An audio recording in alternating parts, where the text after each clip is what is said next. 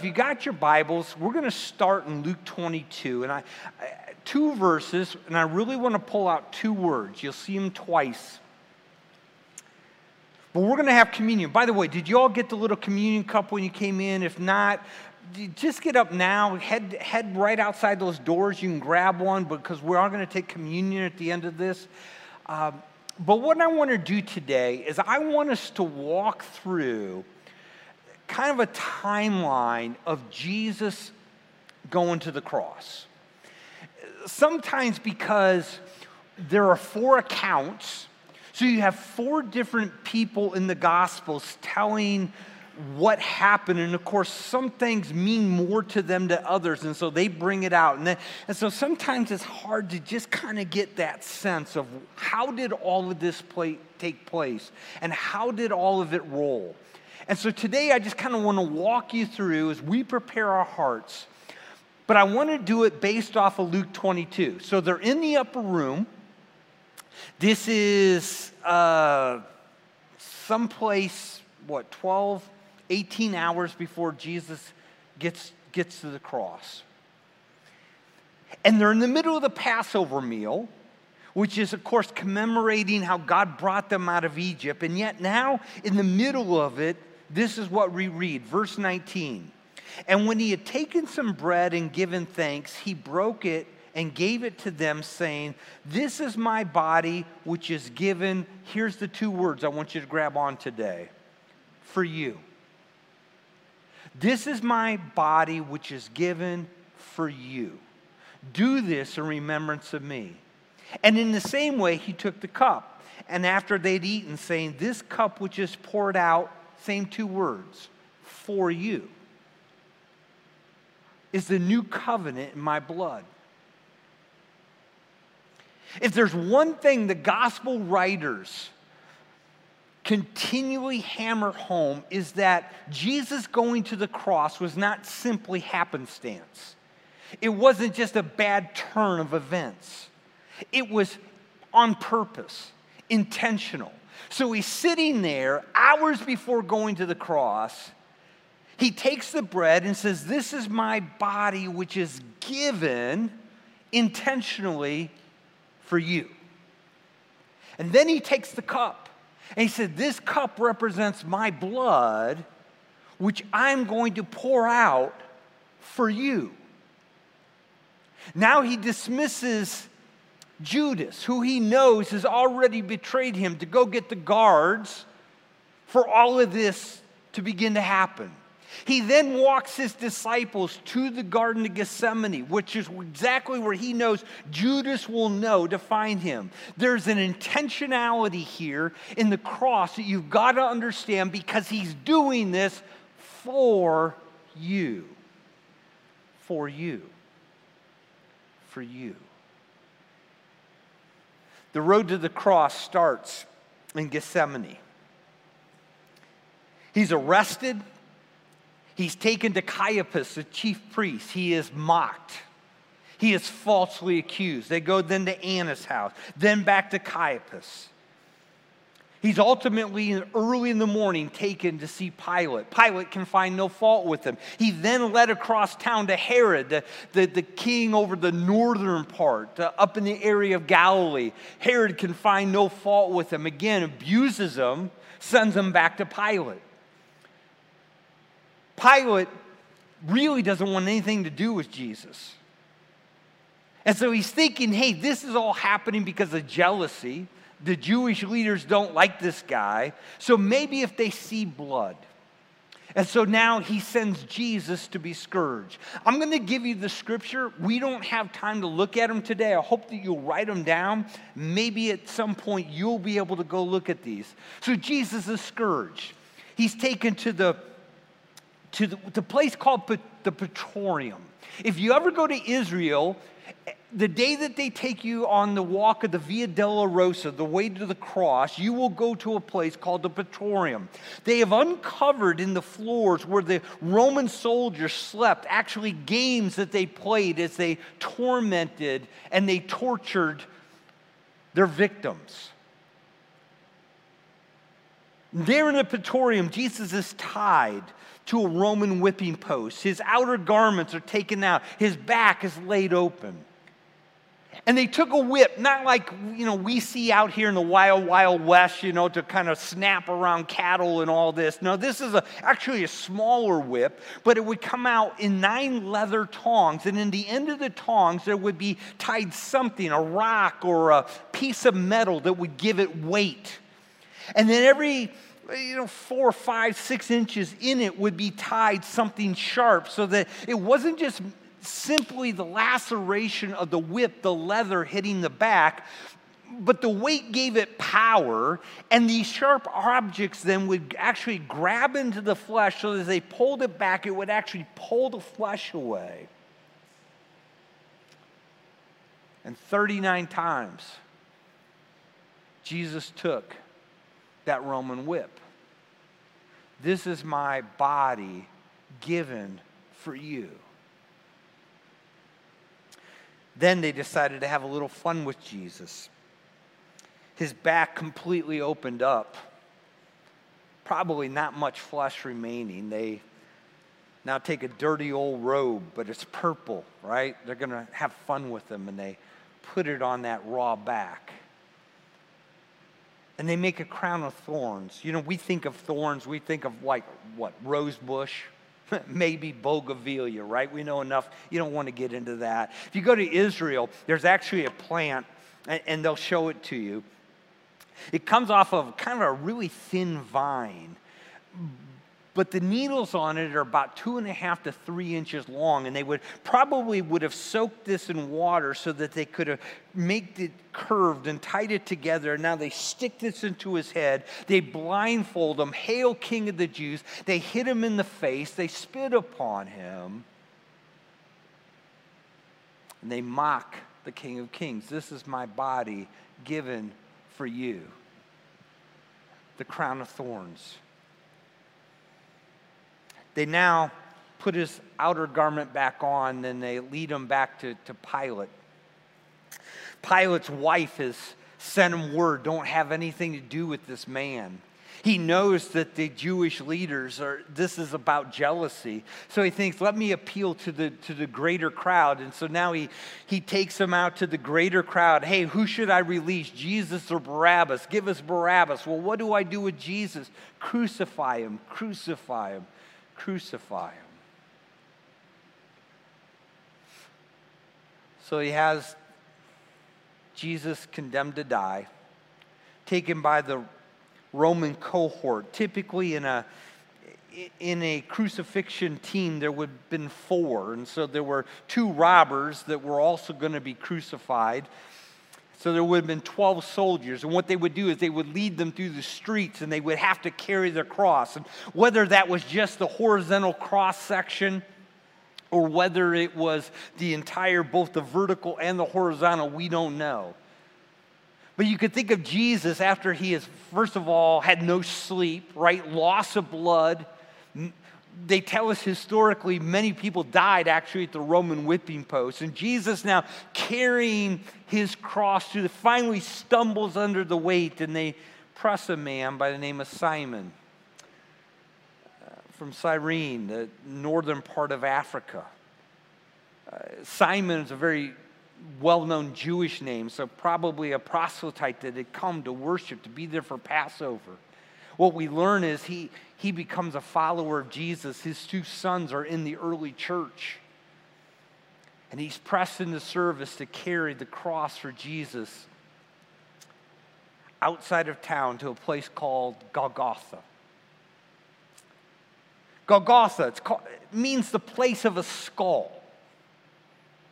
A lot of speculation as to, you know, some have thought that maybe this was the place where they kept the, the head of Goliath. Remember, David had killed Goliath thousand years before this, but Jews weren't supposed to deal with dead man's bones, right? It would make them uh, unclean, impure. So, most likely, there was something about this place that resembled a skull. If you go to Jerusalem today, there are two places that they will take you. One is the Church of the Holy Sepulchre, where they believe that Jesus was crucified, and then close to that, the, the garden tomb. Or there's another place just outside the Damascus gates. Now, the interesting thing about the Church of the Holy Sepulchres today, it's in the old city of Jerusalem, but it wasn't in Jesus' day. That wall was built later, so it could have been the place. But there's another place they're going to take you. It's called Gordon's Calvary. And what's interesting about Gordon's Calvary is it's right outside the Damascus gate, which would existed in Jesus' day. And it's called the Damascus Gate because the main road outside that gate ran between Damascus and Egypt. It was the I 10 of their day. And that's typically where Romans would create their crucifixions. They wanted it on the highway because everybody would see if you do Rome wrong, you don't walk in lockstep with Rome, this is what will happen to you. And it's very interesting because on the face of a bit of a cliff right there, there's a, a structure that looks a little bit like the face of a skull. Golgotha. And once they get there, the first thing that they would do with the condemned to die is they would offer them myrrh. Remember, myrrh was one of the things that Jesus was brought at his birth. Myrrh was uh, both a perfume, but if it was crushed and it was added to either wine or to water, it became a, narcotic. And you can imagine the excruciating pain that these prisoners are going to go through as they die. And this would kind of uh, dull that pain so that they wouldn't flash as they, they tried to drive the nails into their hand and into their feet. But Jesus is there for you. This is my body given for you. This is my blood poured out for you. And, and so he's standing there and going to hang there, taking my sin and your sin upon himself. He, he can't dull himself. He has to embrace it all, and so he refuses it. He is going to bear the full punishment that you and I deserve. He's then nailed to the cross. You can imagine that raw back as it's laid down on the wood and the hand stretched out. We talk about the nail prints in his hand, and most likely it's not here, it's, it's more back here at the base of the hand, between those two bones. One driven on one side, one driven on the other. What they would do then is they would take the, the feet and they would tie them like this, and put the, put the nail in here down through the ankles. They would bend the knees just enough because here's the thing about dying on the cross. It wasn't, you didn't typically bleed out, you would typically die by asphyxiation. Eventually, you would get so tired, as a lot of times crucifixion would play out over a, a day, a day and a half, two days and the idea is you had to push up to get your breath, and then you would fall back down, and eventually you would just get too tired and you would suffocate. That's why, to hurry their death, uh, they would often come and break the legs. That way you couldn't push up. And then they would put ropes around the cross member, the horizontal piece, and they would begin to lift it up, and finally it would fall into the hole. And then all the weight, you know, you're attached by three points, right? All the weight would come down on those three attachment points. They tell us that all the ligaments in the shoulders would be ripped out, bones pulled out of joint. Kind of what Psalm 22 told us would happen with Jesus. And now, for six hours, Jesus is going to hang on that cross. The first six hours, the first three, kind of some interesting stuff takes place. First of all, I've got to hurry here. We, we know from Mark that Jesus was on the cross by nine o'clock in the morning. The first thing that would happen is they would hang the charge. For Jesus, you know, you got the robbers, right? The robbers, they're thieves. For Jesus, it's Jesus the Nazarene, King of the Jews. The soldiers now, because they would strip him naked, and if you were with us back in our study of the Psalms, remember Robbie took Psalm 22, it's so prophetic about the crucifixion. And, he reminded us that when man sinned, right? Remember, they're both naked and not ashamed in the garden. When he sinned, man realized his nakedness and now he's got to cover it and make fig leaves. And finally, God makes them a covering, right? To cover the shame of their nakedness. Well, Jesus now is paying for our sin. He has to endure the shame of nakedness, you know. And we, we tried to make it PG, you know, for the little kids in church. So whenever they painted a picture, they'd always put a loincloth. No, Jesus hangs there in the nakedness and the shame of his nakedness and the soldiers divided his spoil. There were typically five things there are sandals, there's an undergarment, there's a belt, there's an outer garment of which the belt goes around, there's a head covering. How many soldiers? Four. You got five things. So they chose one each, but there's one left. Now, instead of ripping up that outer tunic, they decided to cast lots Psalm 22. What's fascinating in this moment, the first thing that Jesus speaks as he hangs on the cross that is recorded is simply this Father, forgive them, they don't know what they do. And you go right back to what he just said 12 hours ago, right? In the upper room. This is my body given for you. This is my blood poured out for you. You see, the whole reason Jesus is on the cross is because about our forgiveness, and now lo that it even crucified him. Father, forgive them. And then you begin to think about how God maybe answered that prayer. Uh, best we understand, Simon, who carried his cross, became a believer. His children became a believer. The, the centurion, and we don't know where his faith went, but we do know that as Jesus died, he said, Truly, this was the Son of God. You get to the early part of the book of Acts, and one of the things you read is that there are many priests who are part of the Jewish leadership who put Jesus on the cross, who came to believe. Father, forgive them. They don't know what they do. The crowd begins to verbally abuse Jesus. Again, fulfillment of Psalm 22. You know, he saved others. Why didn't he save himself? Hey, you come down off the cross, we'll believe. They ridiculed him, even the two thieves that were with him.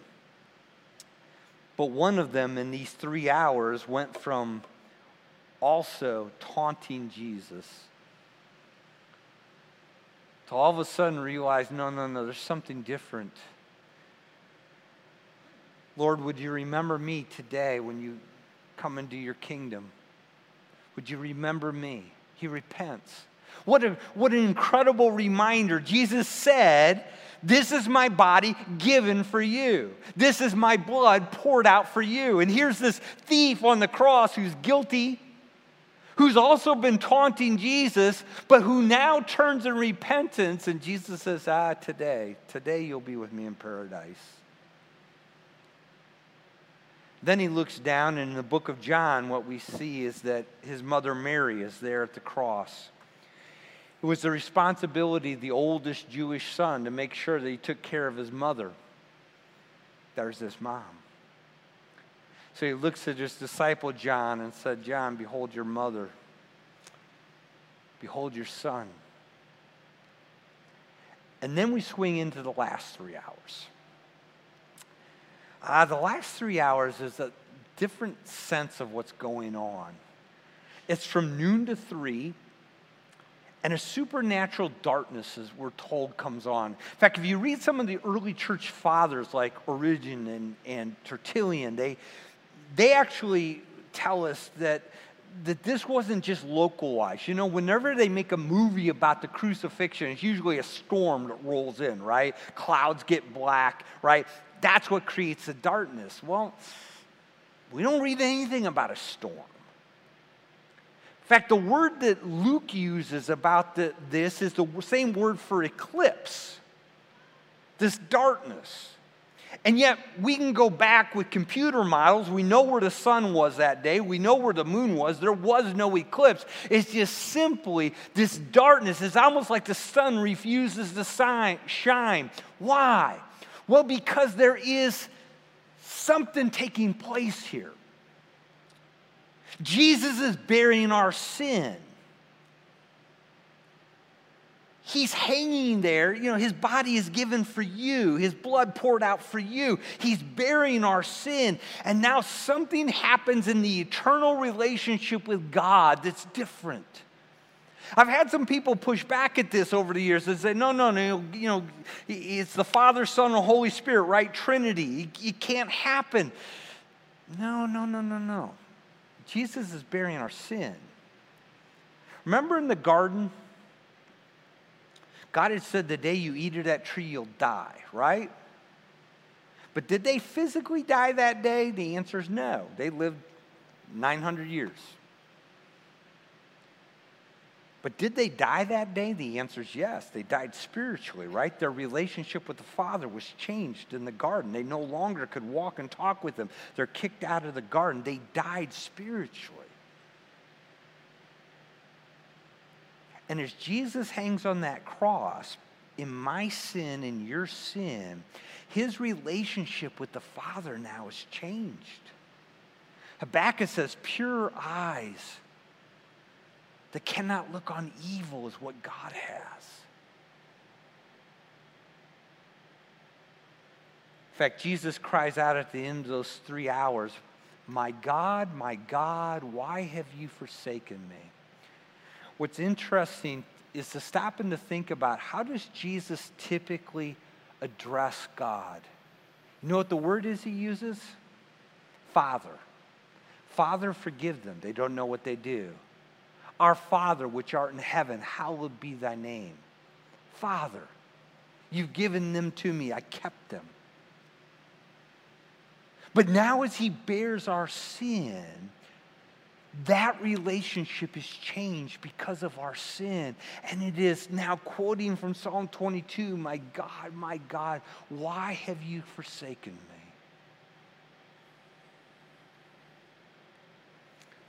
And then he's thirsty. You talk about intentionality. If you ever watch some, you know, most of us experience when we're sick, right? We, we get dry mouth. If you ever watch somebody die, you know that's something that happens. They get dry. Well, well Jesus is going to die, but he's still got stuff he's got to do. He's got to say, and so I'm, I thirst. And now he cries out, It is finished. We use this word a lot. It's the word tetelestai. It meant the debt is paid, it's paid in full. You see, this is my body given for you, this is my blood poured out for you, right? This is why he came. And when it is finished, when it is done, when atonement has been made, he cries out, It's finished. It's finished.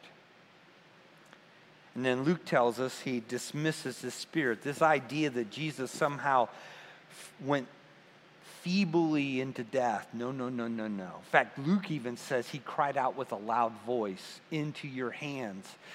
This was not a life ebbing away. This is Jesus fulfilling what he has said. This is my body given for you.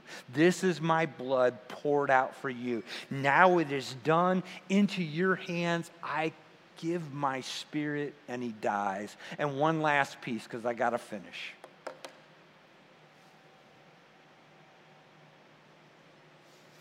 At the moment of his death, there's an earthquake.